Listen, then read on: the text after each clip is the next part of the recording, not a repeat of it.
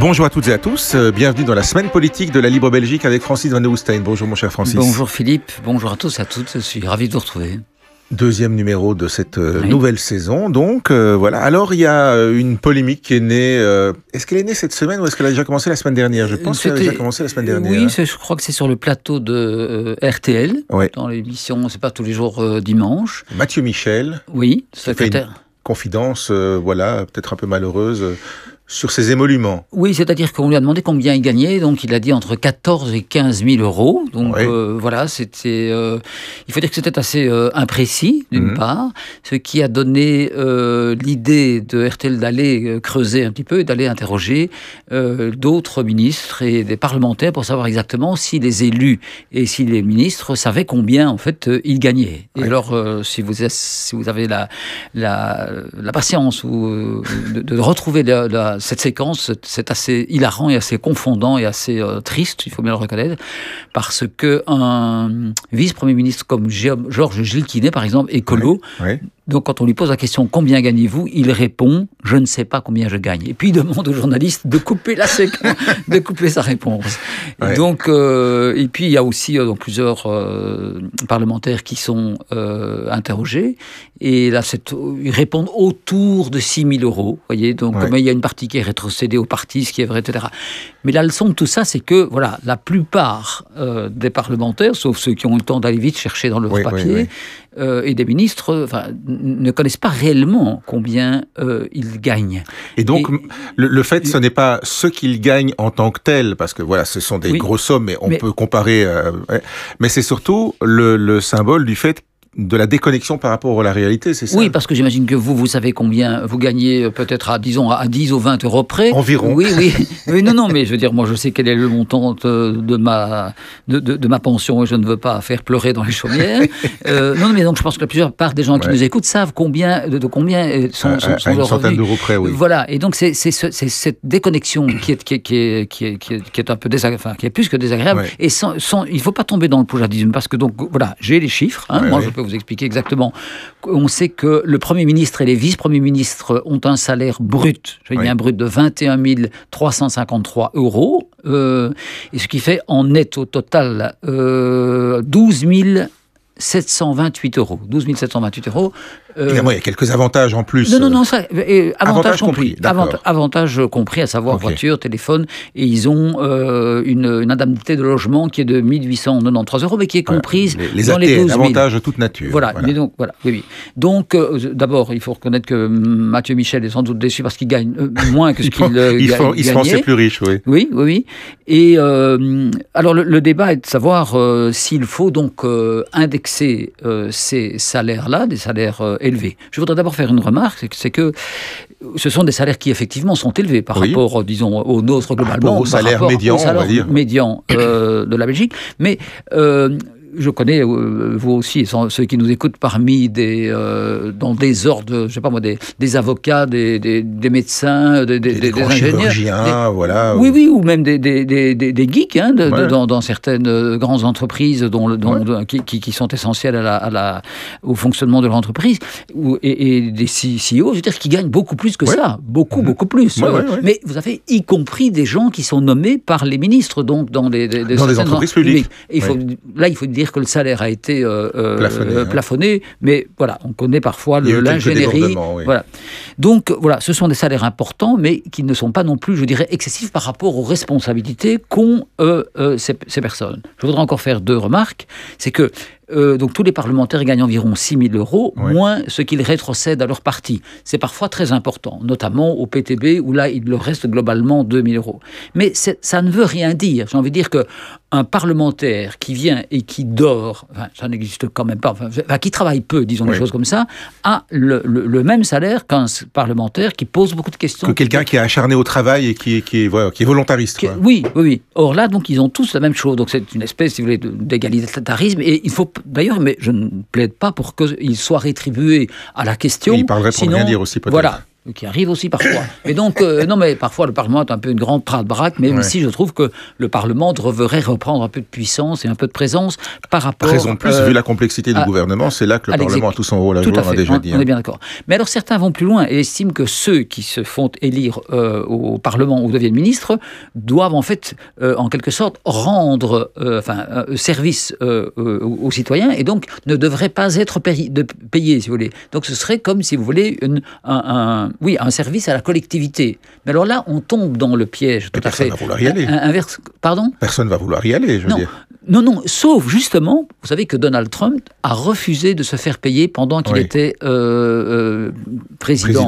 Pourquoi? Parce qu'il avait une fortune personnelle. Et donc euh, on en revient. C'est-à-dire qu'on reviendrait au, système du 19e siècle voilà. voilà. au système censitaire, à savoir que ce sont uniquement des personnes et les familles les plus fortunées qui peuvent s'engager en, politique. Donc je trouve qu'au contraire, que ces gens doivent être correctement rémunérés, ce qu'ils sont. Je ne trouve pas qu'ils doivent être plus ou moins.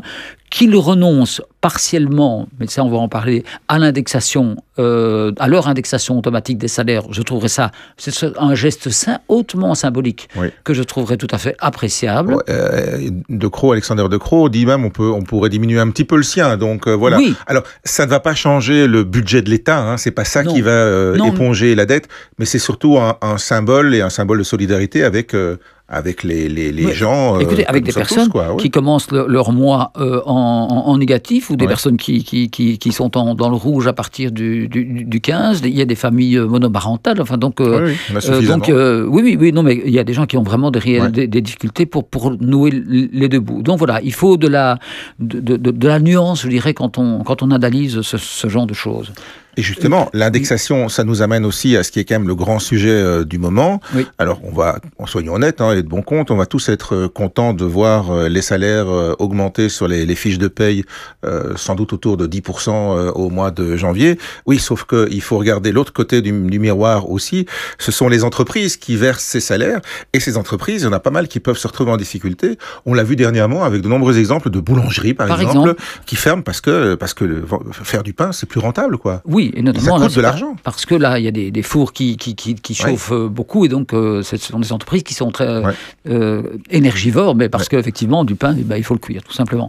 Mais, et donc, la Vivaldi, donc le gouvernement d'Alexandre de Croo, réfléchit pour l'instant donc à une limitation de l'impact de l'index pour les entreprises, parce que, comme vous l'avez dit, des petites entreprises qui, euh, qui ont des difficultés. Euh, ah, si, si vous avez une grosse masse salariale et des grosses dépenses en énergie, c'est la double peine. Hein oui, oui, en effet.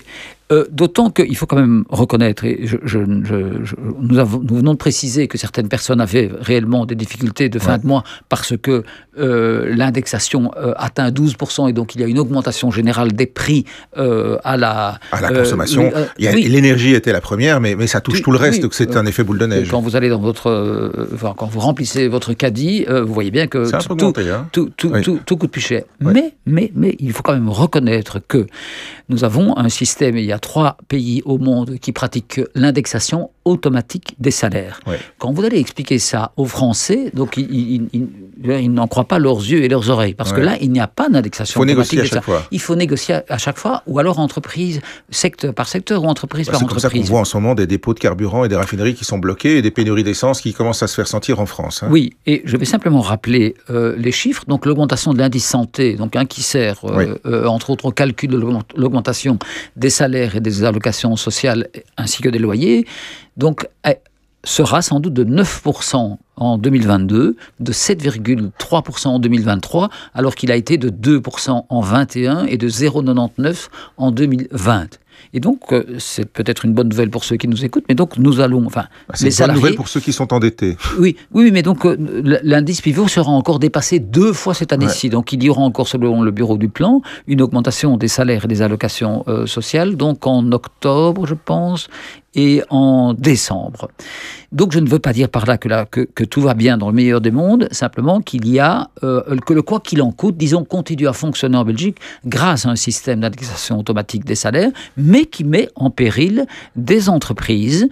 Euh, qui donnent de l'emploi, oui. et qui, donc, qui permettent à des gens de vivre. C'est tout le paradoxe. Voilà, donc, et ce sont elles qui sont vraiment en difficulté pour l'instant. Vous avez des petits patrons qui souffrent. Comme vous l'avez dit, il y a des entreprises qui ferment parce que, euh, si vous voulez, quelque part, le l'État gagne aussi, puisque bien sûr, les, charges salariales sont calculées en fonction des salaires. Et elles montent. Et oui, oui. il s'agit donc de éventuellement limiter les charges salariales sur les salaires qui, qui augmentent. Et ça, je dirais, il y a un accord qui se dessine là-dessus? Alors, il y a cette semaine, on disait qu'un compromis euh, se, dessinait au gouvernement. Vous connaissez ce gouvernement composé de sept partis.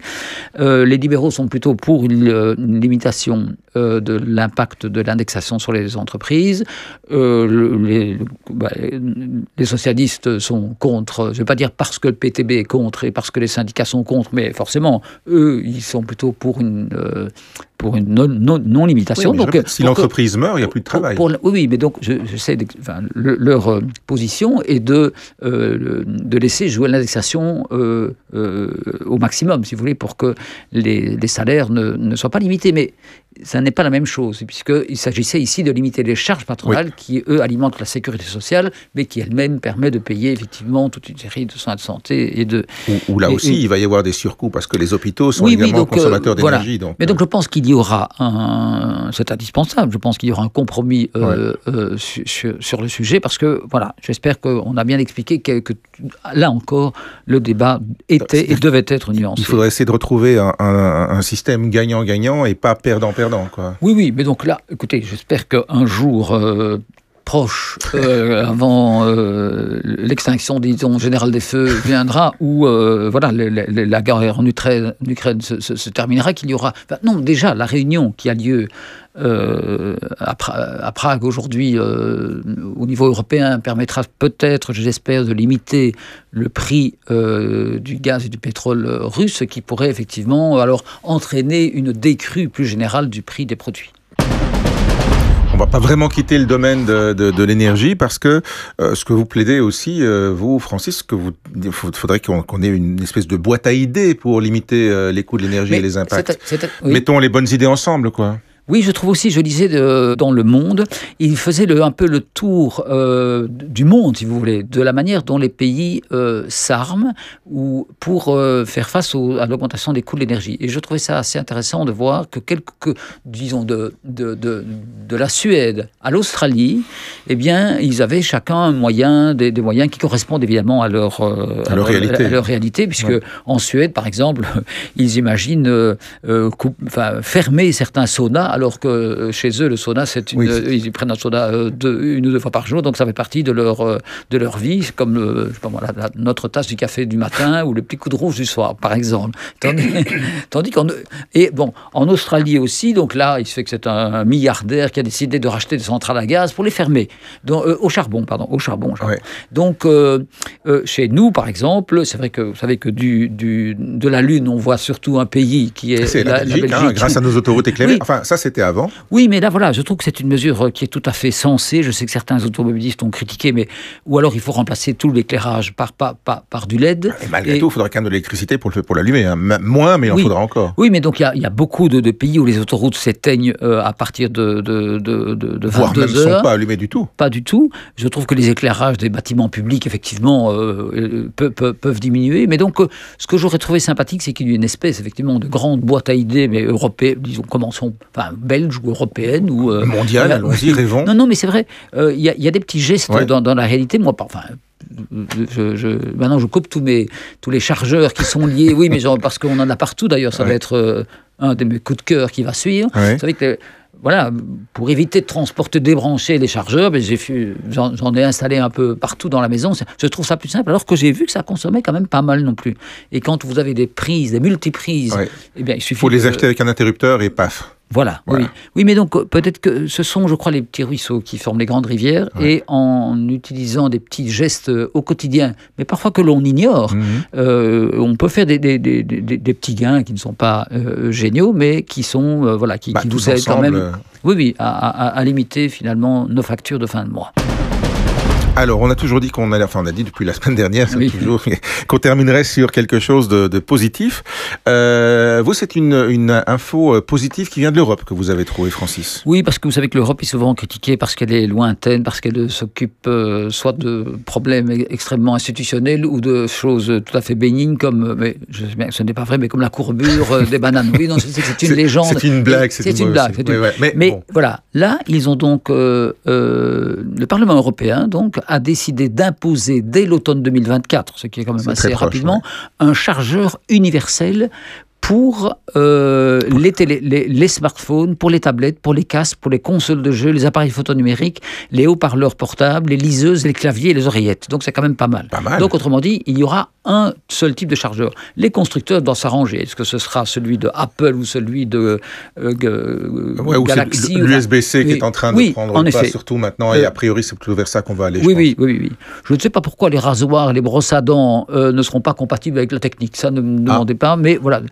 Et euh, ce qui est intéressant, c'est que euh, vous aurez le choix, quand vous acheterez un appareil, de choisir euh, qu'il soit muni ou pas de ce chargeur-là, ce qui normalement fera diminuer. Enfin, il y aura une vraie différence, puisque maintenant, automatiquement, on vous met le chargeur. Plus chez Apple, depuis un moment, on vous le vend toujours au même prix, vous n'avez plus le chargeur dans la boîte. Oui, donc eux ont déjà un ils peu sont déjà, ils ont anticipé. anticipé. Et donc ça, ce sera un premier pas. Et donc ce sera, ça viendra donc assez vite. Euh, alors, il faut, vous savez aussi qu'il y a maintenant, il est possible pour certains appareils de les recharger sans fil. Oui. mais donc là aussi, l'Union européenne va imposer à partir de 26, 2026, que les chargements sans fil se, se, réalisent à partir de la même technologie. Et donc, on va se débarrasser de tous ces câbles qui traînent dans tous les sens. Donc, euh, euh bien, hein. oui, évidemment, certains vont dire au secours, la 5G, nous, euh, enfin, je ne sais pas quelle, quelle, sera, si ce sera la 5, la 6 ou la, 7G, je ne sais pas. Ça continuera à évoluer. Oui, oui, mais ce que je veux dire, c'est qu'il y a quand même un effort d'uniformisation qui, pour une fois, me semble tout à fait concret, positif et au service du citoyen. Ma euh, petite info positive de la semaine, c'est surtout pour la semaine prochaine, c'est qu'à partir du 8 octobre, l'œuvre nationale des aveugles lance une campagne de sensibilisation sur la DMLA. Donc c'est la dégénérescence maculaire, euh, donc au niveau des yeux. Tout à coup, on commence à avoir une tache qui apparaît au centre et puis au fur et à mesure, on perd la, la, la vision. Euh, ça touche quand même apparemment pas mal de monde, 200 000 personnes ah en, en, Belgique, oui. Et donc là maintenant, ils veulent lancer une sensibilisation pour que les gens aillent se faire dépister. Il y aura même des, des séances de dépistage gratuites qui seront organisées à certains endroits. Il y a deux dates clés. Euh, le 13 octobre, qui est la journée internationale de la vue, et le 15, qui est la journée mondiale de la canne blanche. Voilà. Si vous avez euh, le moindre doute sur euh, la santé de vos yeux, n'hésitez pas. L'attaché de presse que j'avais en ligne tout à l'heure ou hier me disait on va bien chez le dentiste chaque année pour faire vérifier l'état de ses dents. On devrait aussi aller chez l'ophtalmo pour vérifier que les yeux vont bien. Je trouvais que ça avait du sens. Faisons passer le message. voilà pour la semaine politique de cette semaine, qui n'était donc pas que politique. Euh, merci Francis. Merci Philippe. Merci à vous toutes et tous et à la semaine prochaine. À bientôt.